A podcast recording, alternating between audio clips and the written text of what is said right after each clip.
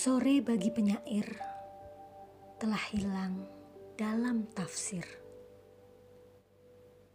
Di kulumnya belulang kata dari kota yang fakir.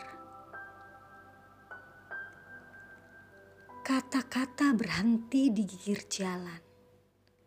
Seharian berkelahi dengan sejumlah umpat dalam kalimat. Kata-kata menjadi iklan di sepanjang jalan kota. Hanya gelambir gerimis semakin tipis di matanya.